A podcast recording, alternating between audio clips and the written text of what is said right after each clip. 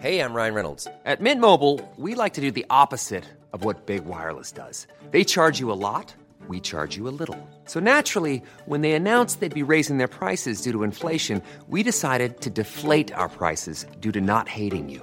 That's right. We're cutting the price of Mint Unlimited from $30 a month to just $15 a month. Give it a try at mintmobile.com slash switch. $45 upfront for three months plus taxes and fees. Promo rate for new customers for limited time. Unlimited more than 40 gigabytes per month. Slows. Full terms at mintmobile.com. Chers auditeurs, Dear listeners, bonjour. welcome in Comme d'Archi Podcast Season 3 Saison 3 dans le monde fascinant des architectes. and in the architectural projects. Je suis Anne-Charlotte Deponte, passionnée d'architecture et docteur des universités en histoire de l'archi. I am one of the spokespersons of Anne Charlotte, who is a PhD in architecture history. Merci Thank you d'être avec moi aujourd'hui. to be with us today. Et And maintenant, now, lundi en français, place au talent. and Wednesday, let's talk projects. In English, of course. Bienvenue dans Comme d'Archi.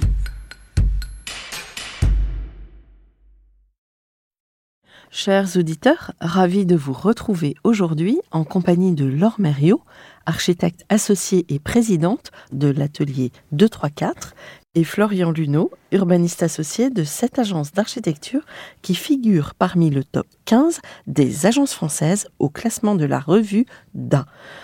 Classement par chiffre d'affaires. C'est bien ça? C'est tout à fait ça.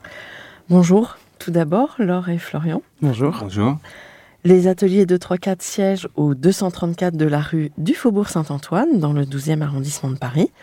Ils sont issus de l'association Arène et Edekins, Bols et Rodriguez Pages, Ma et Roux, et d'une fusion avec Faubourg 234.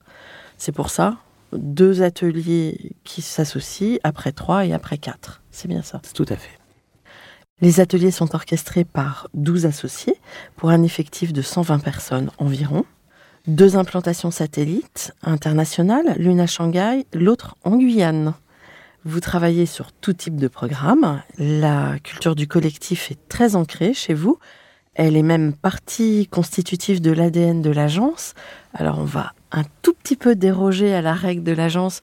Je vais vous poser des questions sur votre parcours, mais euh, on va très vite revenir au collectif. Quels ont été vos parcours respectifs? Quelle a été votre jeunesse? Où s'est ancrée votre envie d'architecture? Quelles ont été vos études?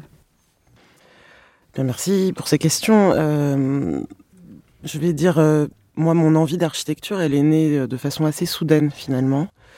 Euh, je ne suis pas du tout issu d'un milieu d'architectes qui gravite autour du monde de la construction. J'ai, on va dire, deux pôles comme ça qui m'ont donné envie de, faire ces études.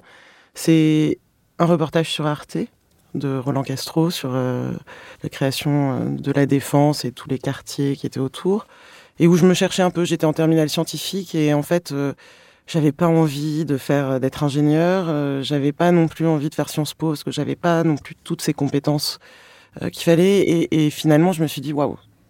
Mais euh, concevoir la ville, euh, être euh, utile socialement, faire des maths, faire euh, de la création, euh, finalement, euh, c'est génial, c'est passionnant, tout type de programme, voilà. Et, donc là, ça m'a, voilà, ça m'a vraiment donné envie.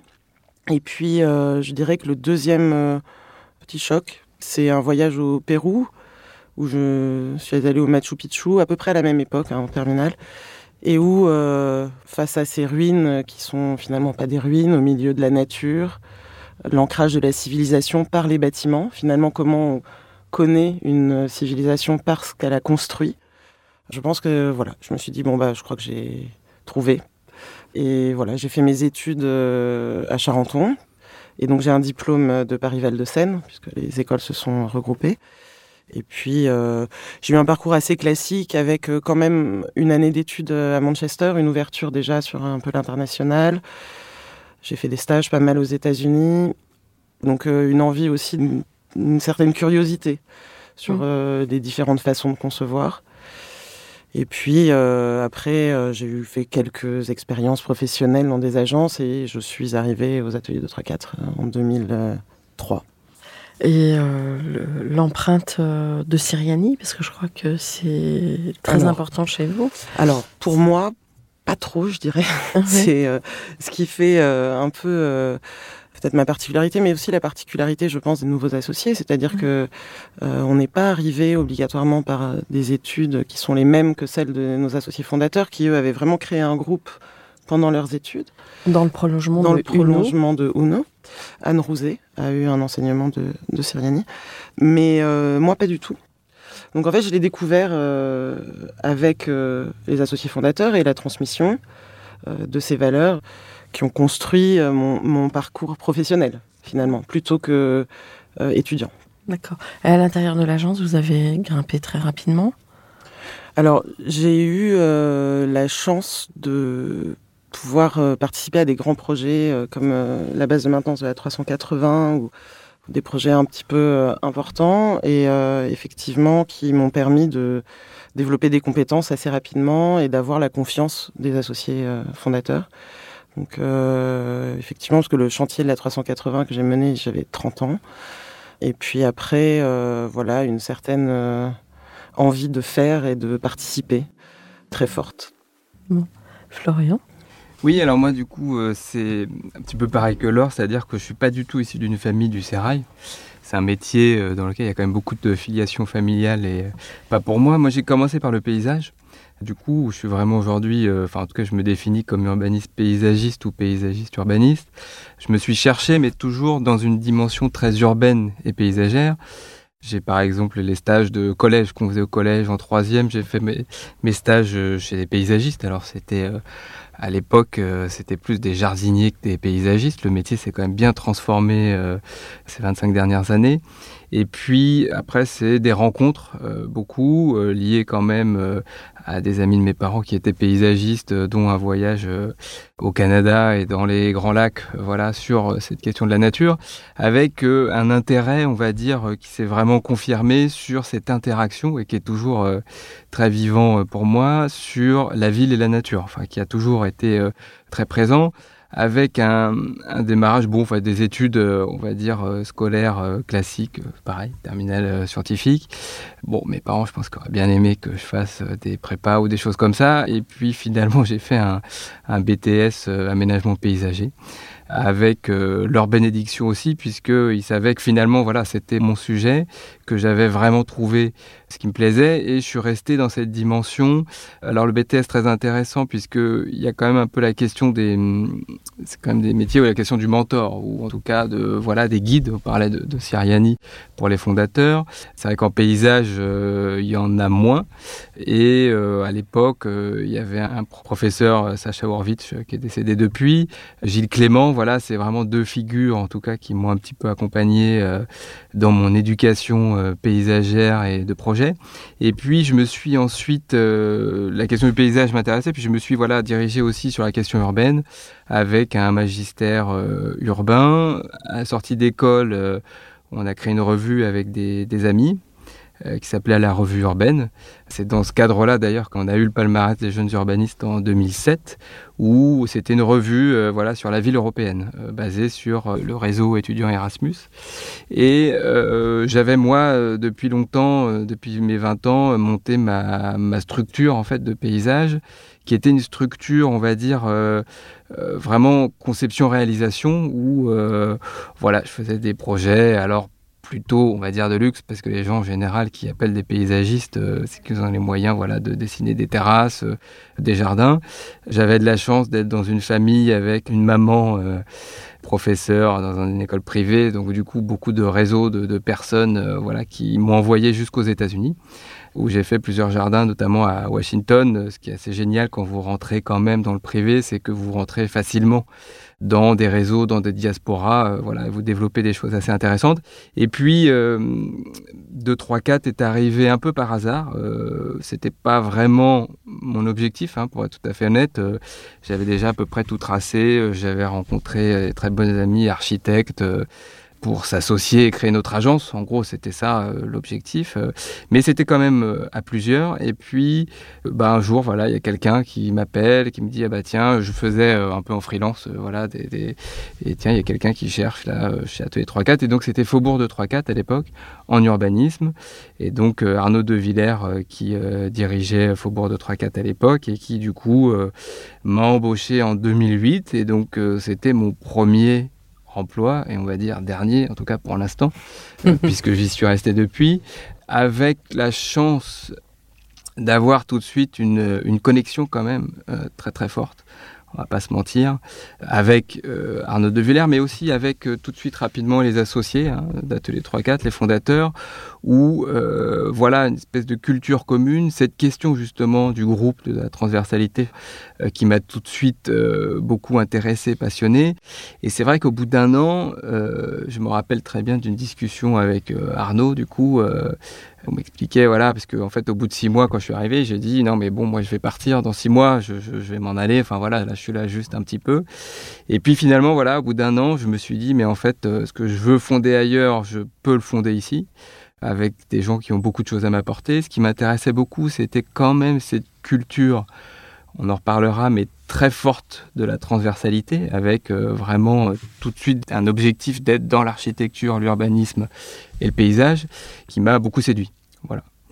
Et, justement, cette dimension euh, territoriale et transdisciplinaire, chez 234, ça existait déjà depuis longtemps? Bah, Oui, puisque finalement, Faubourg de 3-4, c'est aussi l'émanation de Atelier 3-4, enfin en tout cas des trois ateliers euh, mhm. Mhm. des fondateurs, puisqu'ils étaient euh, actionnaires principaux. C'est eux qui mhm. ont monté cette structure-là avec Arnaud. Et donc il y avait vraiment cette volonté dès le départ de, de pouvoir allier l'urbanisme, euh, le paysage et l'architecture, de créer la ville et d'avoir des synergies entre les différentes disciplines. C'est vrai que c'est vraiment quelque chose qui nous habite euh, totalement et que euh, on ne conçoit pas nos bâtiments euh, sans regarder ce qu'il y a autour. Enfin voilà, il y a vraiment cette question de d'interaction mm. et, et de pouvoir l'avoir au sein de l'agence parce que ça fait assez longtemps, hein, ça fait plus de 15 ans qu'on est comme ça, puisque Faubourg était quand même dans l'agence. L'histoire, c'est que Faubourg de 3-4 a été créé avant Atelier de 3-4. Oui. Et, mais finalement, c'était euh, un positionnement assez visionnaire, parce qu'aujourd'hui, euh, le paysage, l'urbanisme et, l'architecture sont vraiment imbriqués de plus en plus fortement. Mm. Enfin, en tout cas, c'est l'impression qu'on a. Non, mais effectivement, je pense que mm. pour plusieurs choses, hein, nos associés fondateurs mm. ont été assez visionnaires, hein, que ce soit sur la question de la transmission, la question de justement euh, créer un groupe qui puisse interagir, trouver des individualités assez fortes, mais qui sont dans le dialogue. C'est-à-dire que ben voilà, on est 12, on a 120 salariés et on travaille euh, tous ensemble. Et donc, euh, ça demande une vraie capacité au dialogue, à l'écoute, de trouver euh, des lignes et de se nourrir finalement des, connaissances et des expertises de chacun pour pouvoir faire un projet plus riche et qui ne soit pas répétitif. on a à l'agence, on travaille sur plein de sujets, plein de typologie de projet, mais aussi beaucoup de tailles différentes. Et c'est euh, vraiment une volonté, c'est pas évident, parce que euh, finalement c'est beaucoup plus simple de dire bah, je suis spécialisé là-dedans. Euh, je sais pas, par exemple dans l'hospitalier, je fais que de l'hospitalier ou que du scolaire, et je fais que du scolaire. Et donc voilà, on a l'étiquette, les gens nous appellent, c'est assez simple. Nous, on a vraiment la volonté de faire la ville, et c'est vrai que sur les projets, en fait, c'est leur inscription finalement dans l'urbanité qui est importante, euh, plus que l'objet en lui-même, je dirais. Oui, c'est ce qui, c'est votre fil conducteur. Totalement. Ouais. Et donc sur l'humain, euh, en effet, vous parliez de transmission, c'est vraiment très important et là aussi pionnier d'avoir des architectes qui appartenaient quand même à une génération où le nom. Était très important. Les nouvelles, les Villemottes, les... Mm. Hein. Et eux ont été les premiers, ils le revendiquent, à, à dire, euh, eh bien, nous, on veut mm. transmettre et, et, on veut que notre, euh, même juridiquement, je crois qu'il y a, ça a été. Euh, Ils ont effacé leur nom très vite. Ouais. Et ça, c'est important parce que c'est vrai que c'est pas des acronymes. après, il y, mm. y, en a qui font des acronymes, des choses comme mm. ça. Et finalement Pour nous, c'est beaucoup plus facile. Et ça sera beaucoup plus facile aussi pour les suivants. Parce que quand vous avez des agences qui s'appellent euh, Truc et Associés, bah, Truc, euh, Oui. il existe toujours en fait. Mm. Euh, et donc du coup, là, ce qui est important, c'est que tout de suite, et dès le départ, dès la fondation en fait de l'agence, ce nom a disparu. Finalement, c'est une méthode. C'est ça. Alors, l'une de mes questions récurrentes dans Comme d'Archie est est-ce qu'aujourd'hui, vous avez le sentiment d'avoir accompli ce que vous imaginiez à la sortie de l'école Alors, à la sortie de l'école, euh, je sais pas, je suis sortie en 2001, je cherchais déjà du travail, qui n'était pas obligatoirement évident. Euh, non, en tout cas, ce que j'ai accompli, je dirais aujourd'hui, c'est que je suis épanouie dans ce que je fais. J'ai accompli le fait que je ne voulais pas faire de tâches répétitives et pouvoir nourrir à la fois euh, mes réflexions et ma curiosité. Et ça, euh, bah, tous les jours, euh, c'est le cas. Et euh, accompli aussi euh, le fait de faire euh, de l'architecture et ou la ville avec un souci du bien public. Mm. Il y a une chose qui est importante aussi à l'agence et dont on n'a pas parlé, c'est que pratiquement tous les associés sont engagés dans des organisations autres que l'agence, à l'ordre, en tant qu'architecte euh, conseil de l'État, professeur, pour euh, faire rayonner finalement notre métier et aussi euh, parce que euh, je pense que notre engagement, il est au-delà de juste faire des projets. C'est vraiment un engagement, on va dire, sociétal et, et- et de pensée. Et ça, c'était très important aussi pour moi. Florian Alors, euh, moi, c'est un peu compliqué. J'ai pas vraiment l'impression d'avoir eu de sortie d'école. Non pas que j'y sois resté, mais je dirais que dès le lycée déjà, c'était, euh, j'aimais beaucoup le lycée et, et j'ai jamais vraiment eu l'impression d'être euh, à l'école. Et puis après le bac, finalement, j'ai commencé ce BTS, euh, monter une petite structure avec un copain pour faire les jardins. Et euh, ce qui était très important, c'est que pour moi, il y avait une espèce de mixité comme ça d'apprentissage et du faire, voilà, sur quelque chose qui me passionne toujours, qui est la question un peu de la nature qui est mouvante, c'est comment essayer de, de travailler ces choses euh, qui se déplacent, qui, qui évoluent. Et donc, du coup, c'est vrai qu'à partir de 19 ans, en gros, euh, euh, j'avais l'impression d'être pleinement dans mon monde, c'est-à-dire que j'ai pas vraiment eu non plus de vision en me disant bah tiens allez à 35 euh, je ferai ci je ferai ça. Et voilà et même pendant les études en montant euh, la revue euh, européenne on allait chercher des subventions à Bruxelles tout en allant au cours pas forcément beaucoup on va pas se le cacher.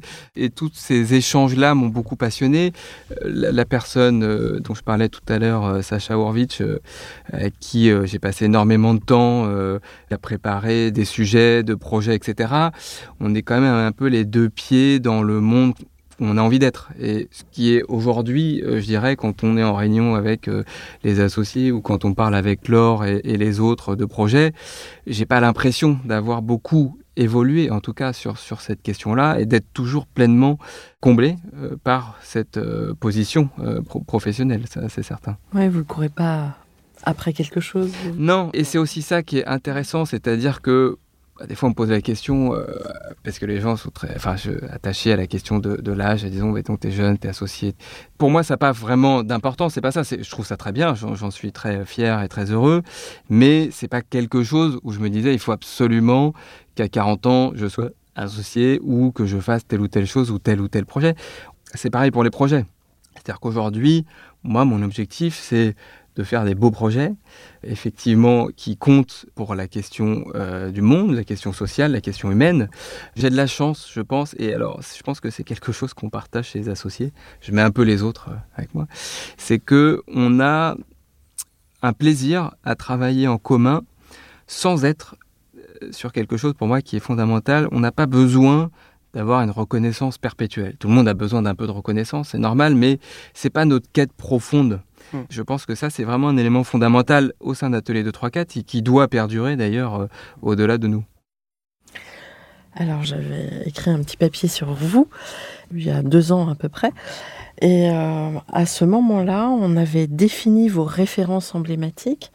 Alors, le projet fondateur dont vous parliez lors tout à l'heure, le hangar A380. Ensuite, le palais de justice de Béziers. Et enfin, le lycée international de Noisy-le-Grand. Alors, est-ce que vous pouvez développer sur l'histoire de vos projets? Oui, tout à fait. Euh, alors, c'est vrai que sur l'histoire des projets, on, fait beaucoup de projets. Et citer euh, trois, quatre projets comme ça euh, qui seraient emblématiques de l'agence, en fait, l'idée, ce qu'on voudrait faire, c'est parler à travers une question qu'on a déjà évoquée, hein, qui est la question de comment on se projette de façon transversale dans les projets et dans la ville, euh, comment des projets peuvent illustrer finalement une pensée un peu plus au-dessus juste de la fabrication ou de l'objet lui-même.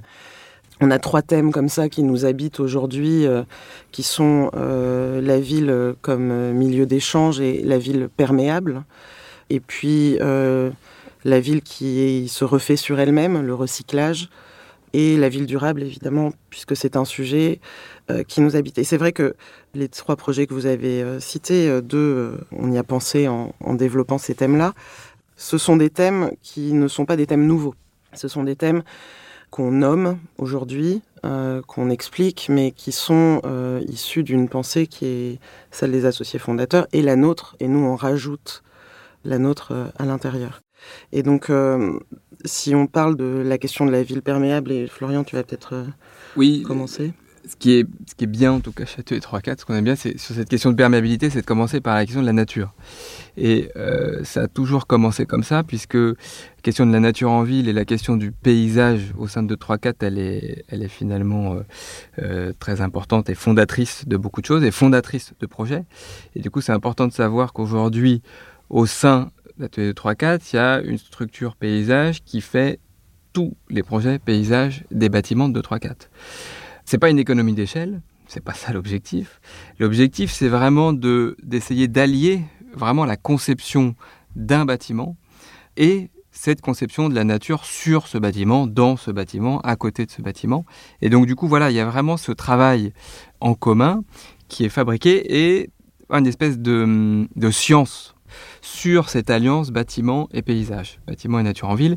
Le lycée que vous avez euh, cité, par exemple, en est un très bel exemple, puisque vous avez un bâtiment qui est totalement en interaction avec son paysage. Et nous, on, pense, en tout cas, on croit que c'est vraiment parce que ça a été justement conçu en commun, en interne, que ça fabrique ces qualités-là.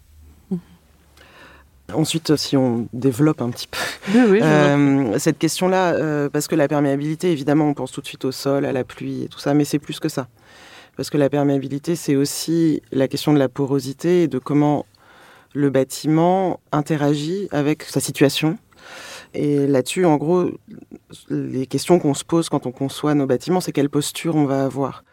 Sur euh, le lycée de Noisy, on a une grande transparence des rez-de-chaussée et tout ça, qui fait que le bâtiment finalement s'ouvre totalement sur son paysage parce que le paysage est un paysage à voir.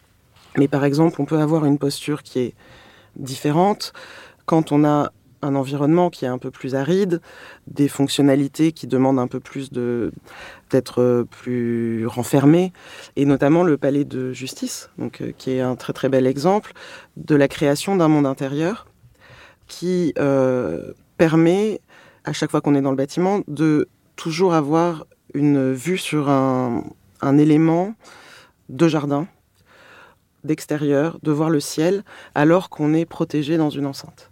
Et ça, c'est vraiment très intéressant, cette porosité et cette euh, perméabilité du bâtiment vis-à-vis de son extérieur. On l'a aussi euh, dans, des grands ensembles, euh, des grands projets qu'on peut faire sur la question de la fragmentation du bâti. On fait des ensembles. À Agnières, on a fait un, ensemble de 24 000 m2 de, logements avec deux tours euh, qui vont à 50 mètres sur un socle commercial. Donc, euh, comme ça, quand on annonce les chiffres, euh, ça fait peut-être un peu peur. Mais vraiment, il y a eu tout un travail avec Jean Masse et notre directrice du pôle logement, Gabrielle Majesté, pour mettre les bâtiments, créer des failles, laisser entreapercevoir le cœur d'îlot depuis la rue. Et ça, c'est vraiment un travail fin qu'on fait à chaque fois. Et on croit vraiment que la densité qui est euh, créée en ville aujourd'hui, elle est euh, soutenable et euh, elle est acceptable et même désirable à partir du moment où on crée ces vides, on les met en scène d'un point de vue urbain. Et pour finir, puisqu'il y a une dimension, on va dire, territoire sur cette question de perméabilité qui, finalement aussi la perméabilité, c'est la question du lien. Qu'est-ce qui fabrique lien sur un territoire? Qu'est-ce qui fait lien? Bah, Lien, en fait, c'est l'humain. On parle beaucoup des usages. Pourquoi on parle des usages? Parce que l'humain, enfin nous, nous, on traverse tous ces territoires. On est en ville, on est au seuil de sa porte, on est dans sa chambre, enfin on est dans le bâtiment, à l'extérieur du bâtiment, etc.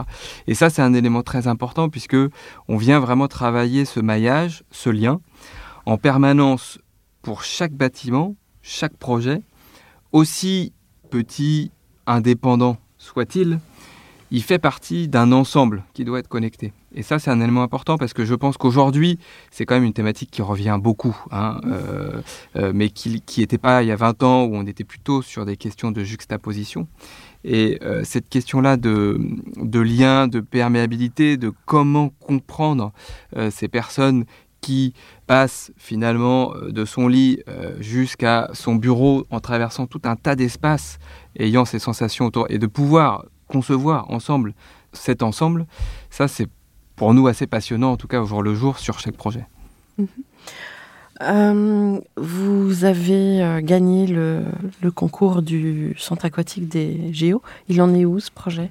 Ça y est, il se réalise. Euh, la passerelle, est-ce que ça va alors, je vous invite à, aller prendre la 1 ou la 86 d'ailleurs. Euh, oui, oui, le projet se réalise. Euh, aujourd'hui, euh, la passerelle est en construction. Elle sera mise en place cet été, au mois d'août. Et puis là, les, cette semaine, lundi, sont arrivés les premiers poteaux en bois du, du cocon qui, qui est fait là, à l'Olympique. Et ça y est, le, le projet vraiment prend forme. C'est une très très belle aventure pour nous un grand concours international, euh, de très beaux concurrents. Vraiment euh, un an et demi de concours euh, ardu pour arriver à remporter ce projet. Mais je pense que ce projet, il est, il est emblématique de deux choses qui sont fortes pour nous. C'est un, la question de la collaboration, puisqu'on fait ce projet avec une agence hollandaise et euh, particulièrement avec une de Van CS et euh, avec une de leurs associées, euh, Cécilia Gross, qui est française, que j'avais rencontrée avant et on avait décidé dès le départ de concevoir ce projet ensemble. L'idée, c'était pas qu'il y ait une agence qui soit concepteur et puis l'autre maître d'œuvre d'exé.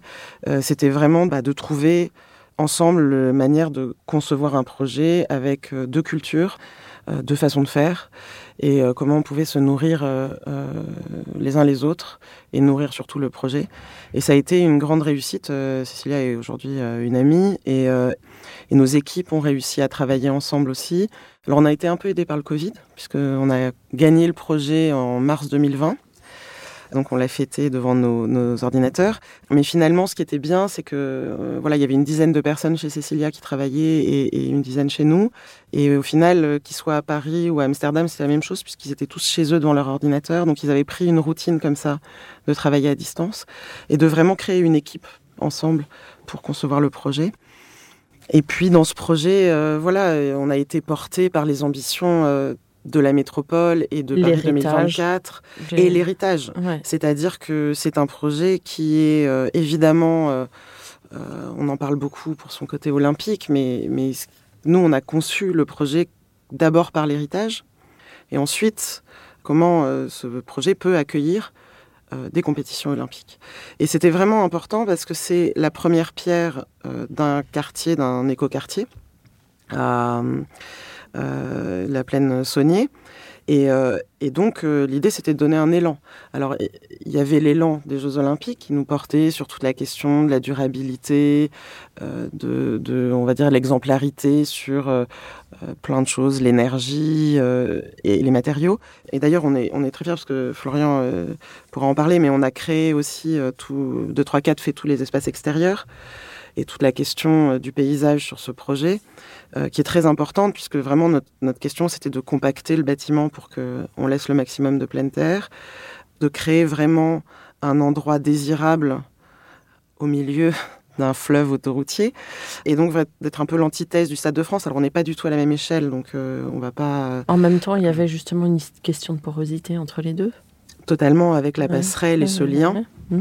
Mais on va planter un, arbre sur le parvis du Stade de France. Et ça, c'était, c'est une mmh. chose dont on est très fier. Pas quand on le fera là, je pense que on sera vraiment là. Mais voilà, c'est donner un élan. Mmh.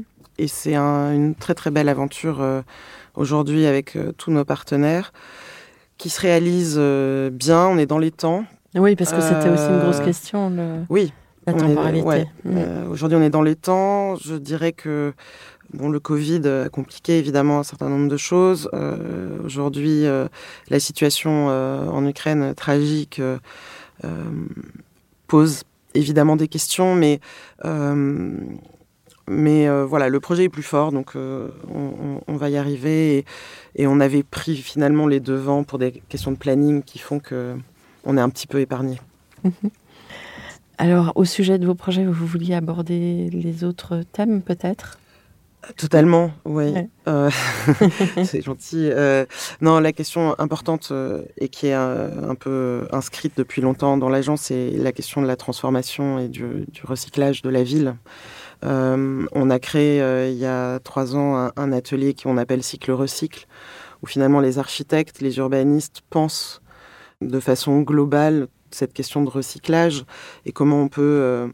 Ça nous permet d'avoir des petits temps un peu euh, de réflexion en dehors de la production même, de se nourrir de ce qu'on fait et de nourrir ce qu'on fait.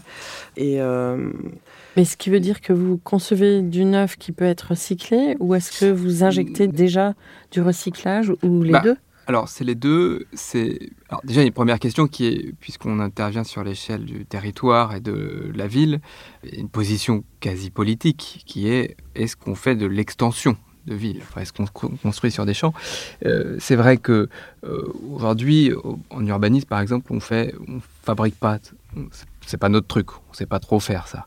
Mm. Alors, on n'est plus trop dans l'époque des villes nouvelles, etc., des choses comme ça, mais c'est vrai que on est vraiment sur la ville sur la ville, à travers des projets, euh, tous les, alors anciennement ZAC, aujourd'hui éco-quartier, quartier, enfin globalement morceaux de ville qu'on fabrique depuis 15 ans, euh, ce sont exclusivement des recyclages fonciers sur souvent alors, euh, il y a 20 ans, c'était des sites industriels, donc c'est des grandes usines qui partaient et donc qui se transforment en quartiers vivants. Pour nous, le, futur grand enjeu de recyclage foncier se situe sur la question commerciale.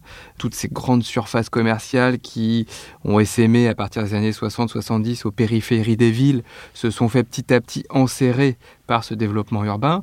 Aujourd'hui, c'est quand même des fonciers euh, énormes, avec, on sait bien, souvent euh, euh, des bâtiments peu qualitatifs, des nappes de parking qui prennent une place hallucinante, totalement arides et imperméables. Et donc, du coup, il y a un, véritable objectif à recycler ces fonciers-là. Donc, ça commence vraiment par ce sujet-là. Et puis, ensuite, on arrive à la question du bâtiment. Et c'est vrai que sur la question du bâtiment, aujourd'hui, on a euh, en gros 80% sur le tertiaire, par exemple, de nos opérations qui sont de la restructuration lourde. Ça fait 15 euh, ans hein, qu'on fait ça, puisque euh, rue du Louvre, l'ancien mm. bâtiment du Figaro, on l'a restructuré il y, a, plus de 10 ans.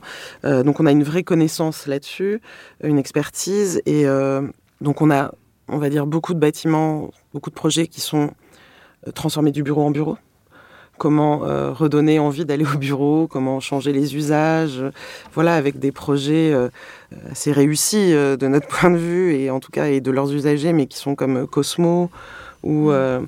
les projets Ampère à, la Défense. On restructure aujourd'hui une tour à la Défense totalement. Et puis, ce qui se pose à nous aussi, c'est toute la restructuration de bureaux en logement. Mm. Donc aujourd'hui, on n'a pas de réalisation de ces projets-là, mais euh, on a un projet, euh, on a beaucoup d'études. La question aujourd'hui, on va dire euh, architecturale et, et, de morphologie, on sait la gérer. toute la question, on va dire financière, est un peu plus complexe. Donc on a beaucoup d'études qui sont en attente de trouver une solution à, ces choses-là. Et puis, euh, donc ça, c'est vraiment, on va dire, beaucoup de, recyclage sur, euh, sur des bâtiments existants. Ce qui nous a appris aussi à concevoir différemment. Alors, euh, nos associés fondateurs avaient ce credo hein, déjà de la question structurelle, de la répétitivité qui permet d'avoir une certaine flexibilité dans ce qu'on construit. Mais euh, c'est vrai que bah, en restructurant, on voit bien qu'il y a des choses qui se restructurent très vite, très bien, qui ont un vrai potentiel, et puis d'autres où ça devient très compliqué. Je dirais que le bâti des années 90 euh, est un, bâti un peu euh, plus complexe à restructurer, mais on a une, une volonté euh, euh, à l'agence qui est de dire qu'aujourd'hui, finalement, le bureau, on n'a plus besoin d'en construire du neuf. Donc on a encore des bureaux neufs en construction, des projets. Euh, On connaît le temps des, projets qui sont très longs, hein, 5, 6, 10 ans.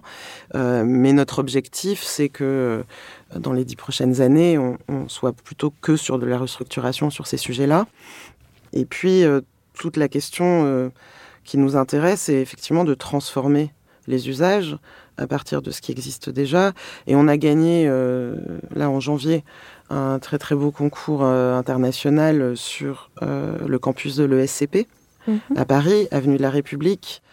Et là, euh, on va dire que c'est un challenge euh, énorme, mais euh, qui est passionnant, qui est en fait le bâti de cette école. Il était constitué de bâtiments historiques 1900. Et puis, on a des bâtiments de 1950, un bâtiment de 1970, des petites scories comme ça qui arrivaient euh, des, dans les années 80. Donc, il s'est constitué un peu euh, comme ça de plein de bouts de bâtiments qui n'ont pas tous les mêmes niveaux de dalles. Enfin, bon, voilà. Et euh, l'ambition de, l'ESCP, c'est euh, de rester dans Paris. Donc, déjà, il y, y, a une vraie volonté du maître d'ouvrage qui est très forte, d'augmenter la capacité du site. Donc on passe en gros de 19 000 m2 à 25 000 m2, donc densifié. Pour autant, euh, on a un espace vert protégé qu'on conserve. Et vraiment, ce qu'on a créé, c'est à la fois de nouveaux lieux amples, d'usages différents, mais surtout euh, de retravailler toute la structuration euh, des parcours pour donner une vision de campus et une lisibilité totale au bâtiment.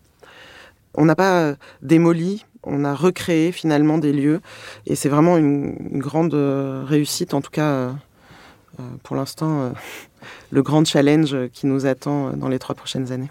Bon. Dans cette question de recyclage, il y, y, a un élément qui est quand même fondamental qui est la question de l'économie de matière. Mmh. Euh, qui est aujourd'hui euh, très à la mode sur la question euh, carbone, mmh. qu'il était moins il y a dix ans.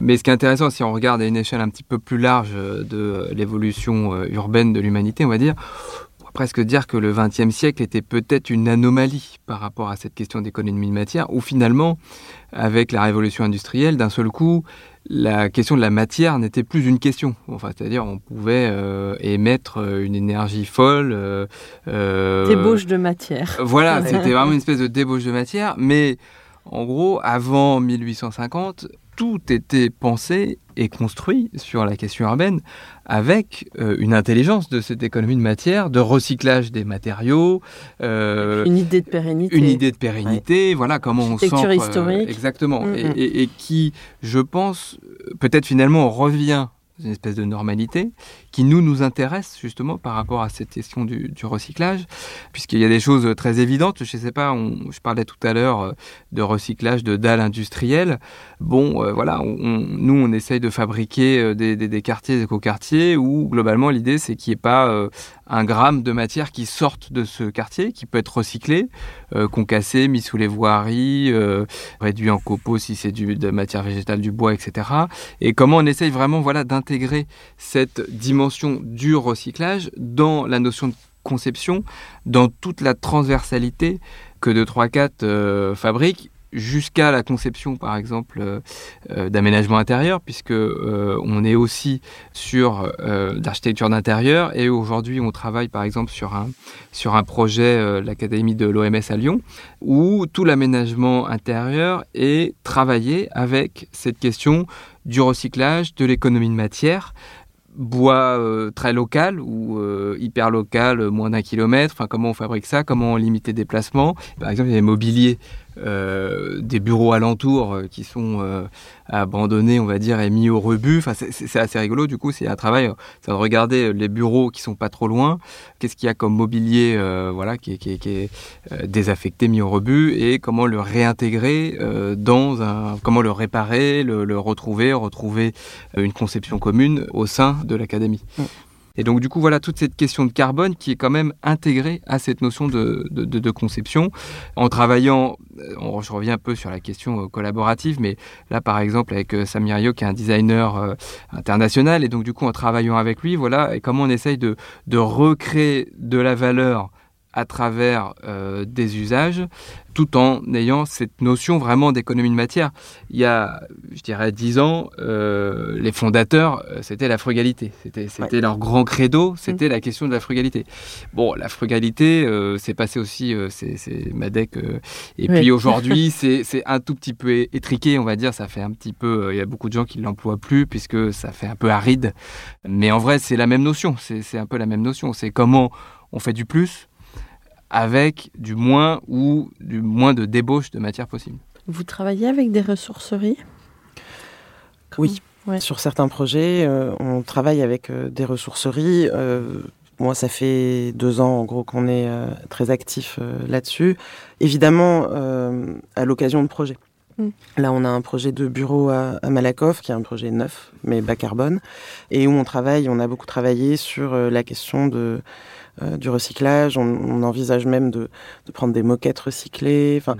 voilà, c'est des choses euh, qui sont en train de se faire. Mm. On est sur des on fait quand même des projets qui ont une certaine importance en taille, qui prennent un peu de temps, et puis euh, pour faire changer les, choses, c'est toujours un peu long. Mm. Mais nos maîtres d'ouvrage commencent à, être vraiment actifs là-dessus. Un petit exemple, dans le centre aquatique, on recycle des bouchons. Donc en fait, euh, il y a une collecte de bouchons qui est faite sur le territoire et à l'agence. D'ailleurs, euh, si des gens passent à l'agence, qui peuvent prendre leurs bouchons. Et en fait, euh, on va fabriquer tous les sièges des tribunes avec ces bouchons. C'est des bouchons en plastique ah mm. et, voilà. Et donc il y a cette association et on travaille avec. mais c'est ça ce minimum, le nom. L'opérateur, ouais, qui font mm. des plans de travail. Et là, on a travaillé avec eux pour faire les sièges euh, de la piscine. Donc il y a quand même 2500 sièges, donc euh, on peut y aller. N'hésitez pas à venir nous voir avec vos bouchons. grand euh, appel. Et, donc voilà, donc c'est vraiment une démarche qu'on a sur tous nos projets. D'accord. Vous vouliez peut-être conclure sur ces thèmes? Alors, on peut faire un petit début de conclusion, je ne sais pas si ce serait là peut-être à la fin.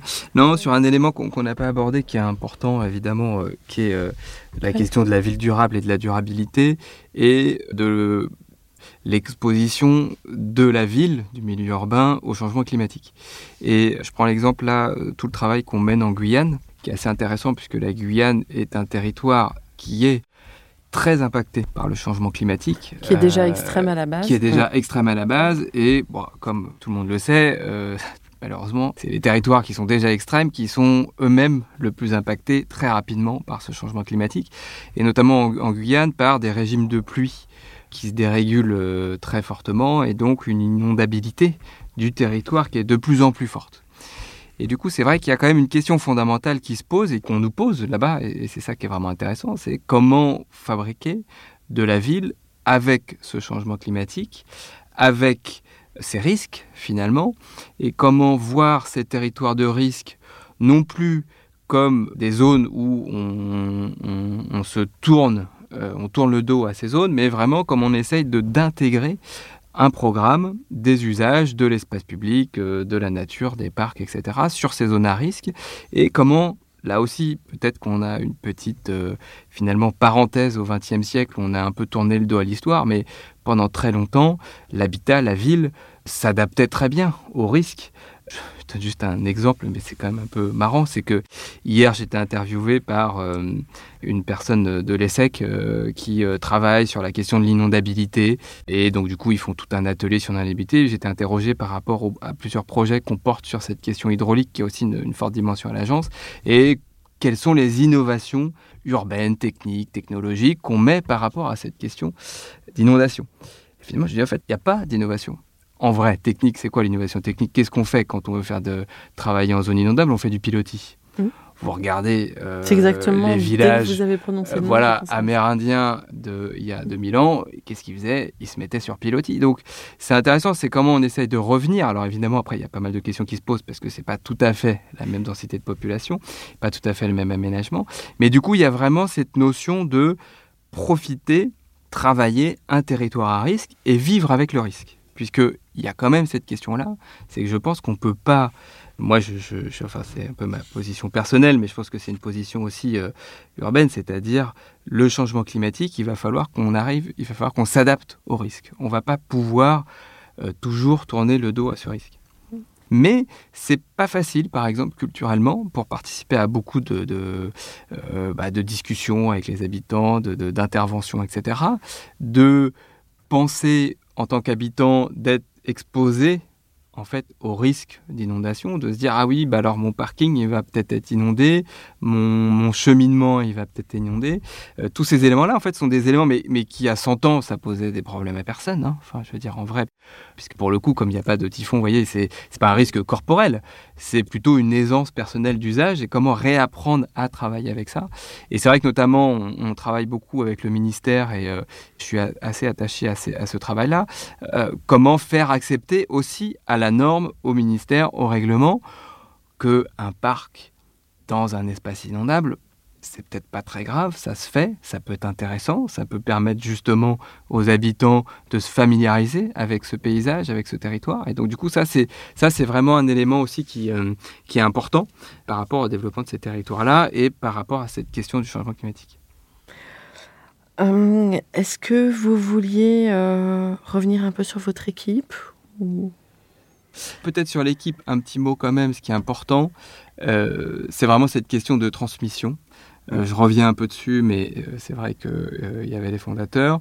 Et, vous pensez déjà à vos propres successeurs, alors vous êtes en, pleine activité et c'est vous qui tenez le... On a un véritable objectif, si vous voulez, qui est que bah, il y avait les fondateurs, on en a parlé tout à l'heure, hein, qui ont une histoire très commune, mhm. qui ont fondé quelque chose. Aujourd'hui, ce qui est important aussi, c'est que ce pas les fondateurs qui nous ont choisis, ce qui se passe quand même souvent dans pas mal d'agences d'architecture, hein, quelques jeunes qui sont adoubés parce que le grand maître considère que euh, c'est eux qui va reprendre.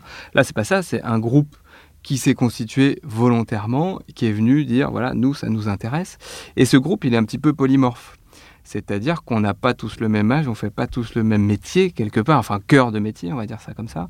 Et donc du coup, il y en a quelques-uns qui sont disons un petit peu plus âgés. Et donc du coup, on est déjà dans un état d'esprit où il y en a qui vont passer la main. Il faut qu'il y ait des gens qui arrivent.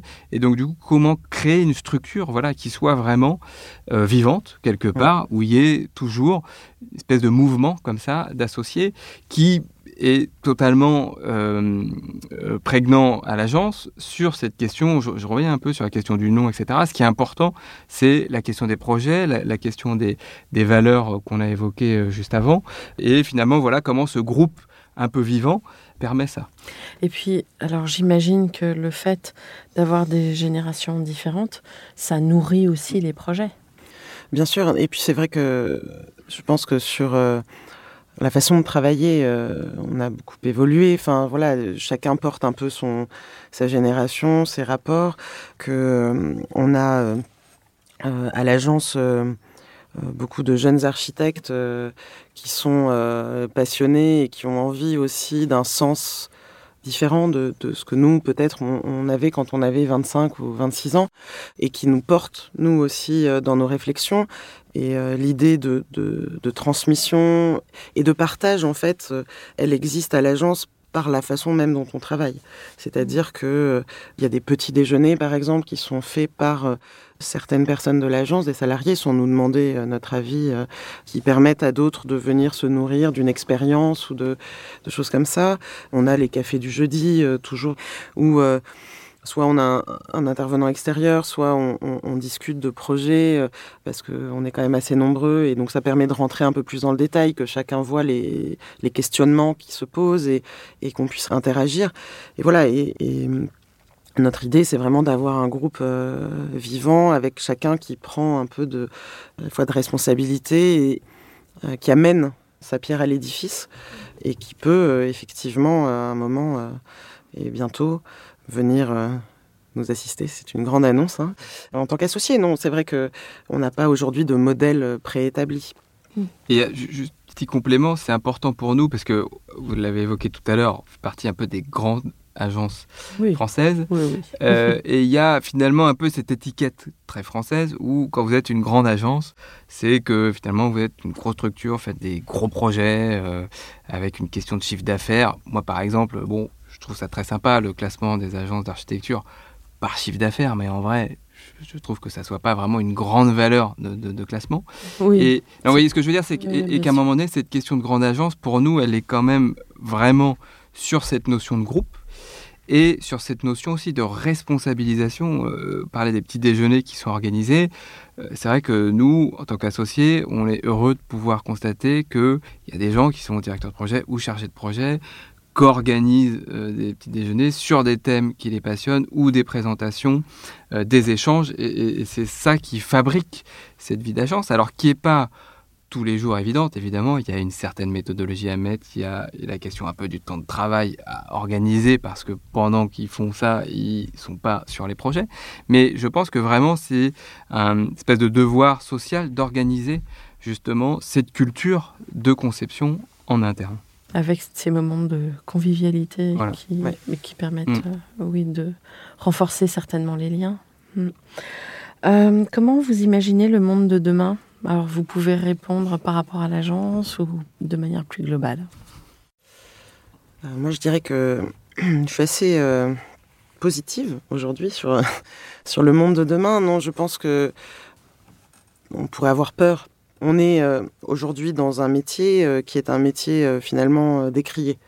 On nous dit la construction, c'est ce qui pollue, mais ok, mais c'est quand même ce qui abrite, ce qui crée euh, le beau, la vie, euh, ce qui fait que ben, on se rencontre quelque part, les espaces publics. euh, voilà, donc en réalité, on a une responsabilité sur la façon dont on fait les choses, donc, mais aussi beaucoup sur ce qu'on amène. Moi, je dirais que ce qui me fait le plus peur après le réchauffement climatique, ou même peut-être avant, c'est le métaverse. Parce que, euh, pas que je sois contre euh, le métaverse en soi, mais nous, on crée la réalité. Et aujourd'hui, je pense que notre responsabilité, c'est de créer une réalité désirable. Mais nous, en tant qu'architectes, mais c'est une annonce aussi euh, et une demande à tous nos maîtres d'ouvrage et à tous les gens qui pensent la ville et qui la financent, puisque c'est quand même très important, cette question économique, et que euh, bientôt, on pourra, euh, en mettant un masque, aller dans des univers géniaux, rencontrer des gens un peu en faux, mais même bientôt, je pense qu'on se verra euh, nous-mêmes, voilà, vivre des expériences magnifiques dans un monde irréel. Et j'ai peur que la réalité ne soit pas à la hauteur de ce qu'on peut inventer sans aucune contrainte constructive, je dirais. Et je pense que c'est un des grands enjeux aujourd'hui, de faire aimer nos villes, nos espaces bâtis. euh, De vivre dans la vraie vie. de vivre dans la vraie vie, ça veut pas dire qu'on ne pourra pas euh, aller s'amuser et faire des, des, je sais pas, des combats ou quoi que ce soit, ou voyager peut-être dans le métaverse. Moi, ça, ça j'ai pas, de- je suis pas contre. Mais je me dis, si on baisse les bras aujourd'hui, si on se dit, euh, bon, bah, il faut faire euh, petit, euh, au minimum, parce que, bah, voilà, il y a des problèmes économiques, parce qu'il y a des problèmes de matériaux, y parce qu'il y a tout ça, je pense qu'il faut qu'on soit de plus en plus inventif. Je pense qu'il faut qu'on prenne le temps de plus en plus de réfléchir et d'essayer de trouver de nouvelles idées pour euh, rendre notre monde désirable. Et euh, mais je suis assez positive. Je vois euh, les jeunes et, puis même notre génération d'architectes en France et, dans le monde. Je pense qu'il y a une, une vraie combativité et une bonne envie de se frotter au métaverse. voilà. Intéressant. Oui, moi je pense qu'il y a une, un grand paramètre qui est important pour moi sur la question du monde de demain, c'est qu'il est, plus inconnu que ce qu'il n'y était il y a 30 ou 35 ans. Euh, Je déjeunais par exemple là euh, hier avec un des associés. euh, je disais, mais est-ce que toi, par exemple, quand tu avais mon âge, euh, il y a 30 ans, est-ce que tu étais dans cette posture finalement de demain inconnu? Pas du tout. Du tout. C'est vrai que, vous voyez, les années 80-90, c'était quand même, ils en parlent beaucoup, y compris sur la question de l'architecture, la position de l'architecte dans la société, le métier d'architecte, c'était des choses qui étaient codifiées, assez bien réglementé. Vous faisiez des concours, vous gagnez des concours, vous fabriquiez des projets. Il y avait euh, les évolutions technologiques qui arrivaient. Vous aviez la croissance qui faisait que globalement vous viviez mieux que ne vivaient vos parents. Et on était dans un monde comme ça, croissant, plutôt monde de bonheur, dans ce que j'appelle une espèce d'aspiration positive et de croyance en l'éternelle euh, croissance, bonheur, euh, voilà, euh, la guerre derrière nous. Et puis bah, aujourd'hui, ce monde-là connu, il est fini. Et donc face à cet inconnu, la posture en tout cas que moi j'essaie d'adopter, c'est plutôt de dire il faut qu'on arrive à s'adapter, il faut qu'on arrive à innover sans nier, parce que changement climatique, on ne peut pas nier, mais il faut qu'on arrive à s'adapter, qu'il faut qu'on arrive à écouter aussi, c'est-à-dire, euh, on peut pas dire on s'en fiche du, réchauffement climatique. C'est pour ça que nous, notre devoir en tant que architecte, urbaniste, paysagiste, c'est de travailler avec ça, la question du recyclage, etc. Évidemment, moi, ça m'intéresse, mais je pense que c'est de notre devoir. On a l'obligation de fabriquer avec ça. Sinon, évidemment, on ne peut pas construire un monde de demain. Et le monde de demain ne pourra être finalement que meilleur en s'adaptant à cet inconnu. Et je crois, alors peut-être de façon un peu philosophique, et puis parce que, comme je suis un peu euh, fan d'histoire aussi, on voit aussi que les grandes inventions euh, historiques euh, de la société humaine, elles ont été aussi inventé dans des périodes difficiles, d'équations inconnues, difficiles. Les villes qui aujourd'hui ont réussi une mutation urbaine intéressante sur la question de la densité, de la désirabilité de la nature en ville, sur tous les thèmes actuels, si vous regardez bien, c'est des villes en fait qui, il y a 30 ou 40 ans, ont connu des heures sombres et qui ont du coup, à un moment donné, dû se positionner par rapport à ça, dire bon, ça va pas, on court à la catastrophe, comment on s'adapte, comment on se réinvente, comment on développe. Et du coup, c'est ça qui est assez intéressant, et c'est évidemment comment prendre euh, les bons paramètres, les bons éléments pour fabriquer ce monde de demain meilleur. Après, c'est très personnel ce que je vais dire, mais euh, j'ai des enfants, je peux pas me dire que je vais pas essayer de tout faire pour ne pas fabriquer un monde meilleur mmh. que ce que je vis aujourd'hui. Bien sûr. Voilà. Mmh. Alors, euh, quel conseil donneriez-vous aux étudiants en architecture aujourd'hui? Quel conseil? Lire. Euh, non, mais être curieux. Être curieux, et puis euh, je pense qu'aujourd'hui, il faut trouver des collaborations intelligentes. Je pense que l'architecte seul n'est pas la bonne solution. Le collectif, déjà, entre architectes, peut être une solution, mais je pense qu'aujourd'hui, on a aussi besoin de de collaboration euh, avec euh, d'autres entités. Voilà, nous on travaille beaucoup avec des designers, avec des artistes, avec des sociologues, avec pour euh, pour se nourrir en fait. le monde est complexe, il faut qu'on trouve des solutions. Voilà, se poser des questions, être curieux hmm. et pas avoir peur de travailler parce que c'est un un métier engageant, je dirais. Oui, moi je rajouterais se passionner pour son métier. Pour, on a quand même une chance inouï de faire un métier passionnant euh, tous les jours. Moi, ce que je dis souvent euh, aux, gens qui travaillent avec nous, c'est euh, bah, vous prenez votre douche, vous pouvez réfléchir finalement à la question spatiale autour de vous quand vous allez dessiner la salle de bain sur un plan tout à l'heure. on sort dans la rue, on peut avoir une idée de dimension de la question commerciale, qu'est-ce qui nous plaît, qu'est-ce qui nous fait vibrer. voilà, c'est des sujets en tout cas qui sont très vivants. Donc du coup, voilà, il y a cette question de passion cette question d'engagement positif et de pousser nous, enfin un peu plus âgés, on va dire, ou encore les plus âgés, dans des retranchements aussi, pour essayer de... Nous, c'est vrai qu'on est quand même euh, souvent bousculés euh, par euh, des jeunes qui ont travail et qui nous disent, ah ouais, mais vous devriez plus vous intéresser à ça.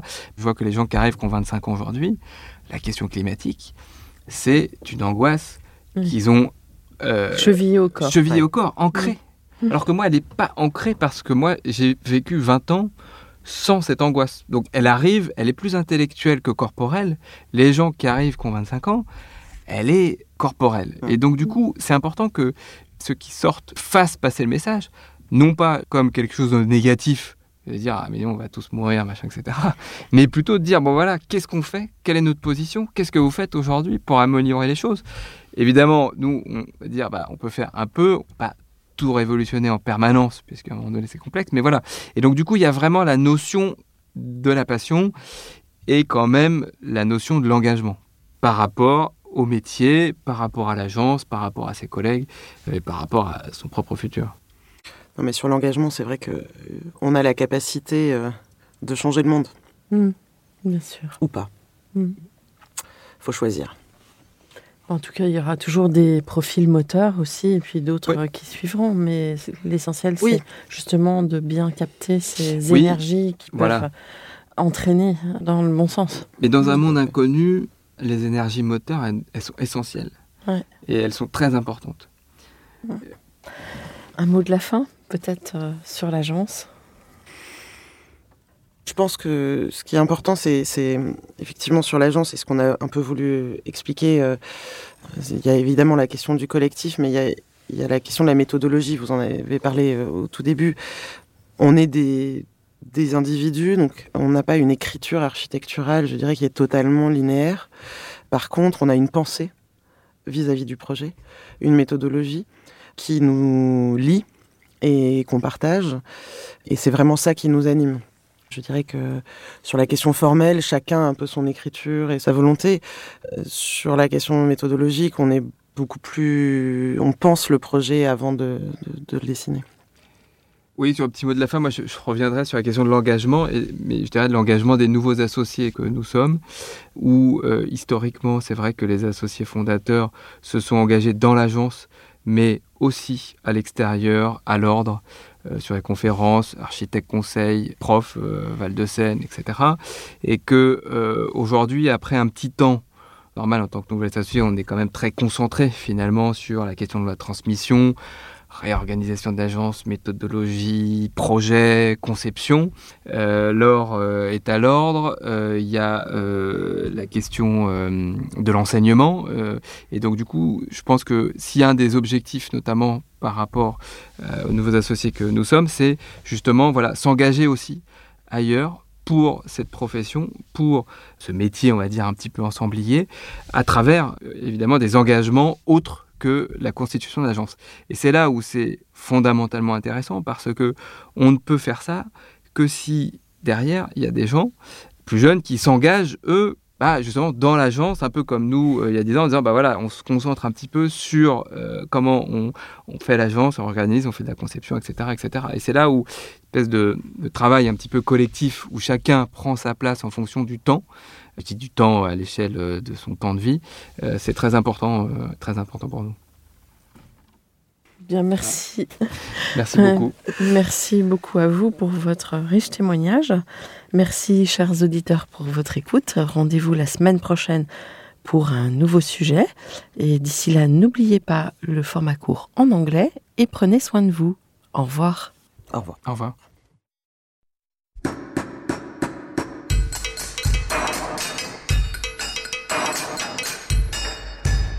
Chers auditeurs, merci pour votre écoute. Merci à Julien Rebourg, réalisateur, qui nous accompagne sur la partie son. N'oubliez pas de retrouver nos sujets en avant-première sur Instagram à l'adresse at. Si vous aimez ce podcast, favorisez sa diffusion en lui donnant 5 étoiles sur Apple Podcast, plus un petit commentaire, ou sur votre plateforme de podcast favorite. Et surtout, abonnez-vous pour écouter tous nos épisodes gratuitement. À bientôt et d'ici là, prenez soin de vous.